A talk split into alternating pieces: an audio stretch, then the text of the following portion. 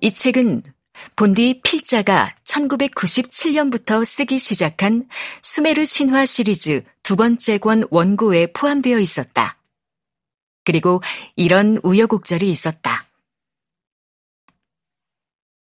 2003년 6월에 출간한 1권 신화는 수메르에서 시작되었다에 이어 그해 10월 6년간에 걸친 작업을 마치고 탈고한 2권 원고는 프랑스의 수메르 연구가 장 보테로가 언급한 적이 있는 사랑은 수메르에서 시작되었다라는 표현을 제목으로 달고 있었다. 총 3부로 구성된 그 원고는 200자 원고지 약 7,000매 정도의 상당한 분량이었는데 일부가 바로 이 책이고 2부는 지금의 최초의 신화 길가메쉬의 서사시이며 3부는 위대한 신 엔키의 초상이었다. 그러나 원고에도 운명이 있는지 3부의 원고는 출판사로 갈 수 없었다.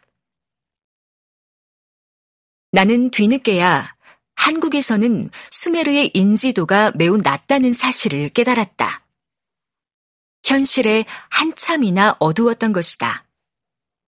그래서 사람들이 이난나는 거의 모르지만 길가메쉬는 꽤 많이 알고 있다는 점을 감안해서 최초의 신화 길가메쉬의 서사시를 먼저 펴내기로 마음먹었다.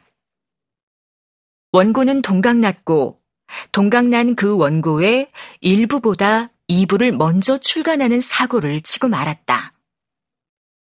애초에 한 권으로 출간하려던 원고였기에 각 부의 내용은 매우 치밀하게 얽혀 있었다.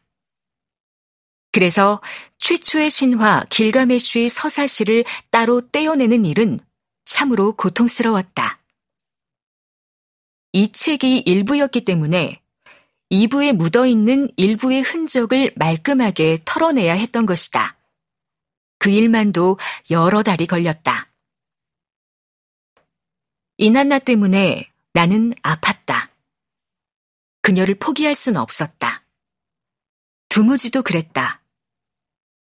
최초의 신화 길가메쉬의 서사시의 출간 이후 나는 방황했다.